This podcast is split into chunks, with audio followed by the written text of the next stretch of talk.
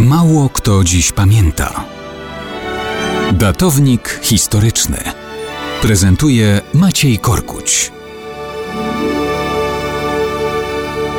Mało kto dziś pamięta, że dokładnie 560 lat temu, w styczniu 1462 roku, dobiegł końca ciąg zdarzeń, który dał nazwę jednej z wież Wawelu.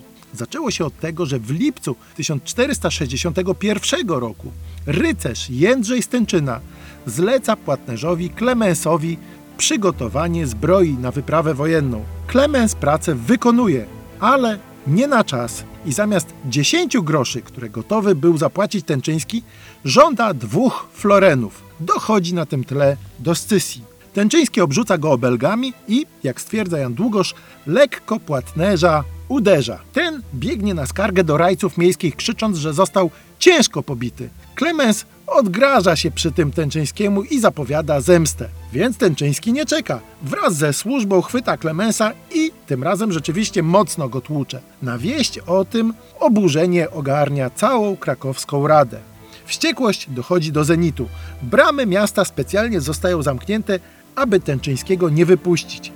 Wieść o gwałcie zaczyna żyć własnym życiem. Na wezwania rajców zbierają się uzbrojeni ludzie z całego Krakowa. Tęczyński, mimo ostrzeżeń, nie ucieka. Zamyka się w jednej z kamienic na ulicy Brackiej wraz z braćmi i przyjaciółmi. Ale kiedy w jego stronę rusza zbrojny tłum, przemyka do kościoła Franciszkanów.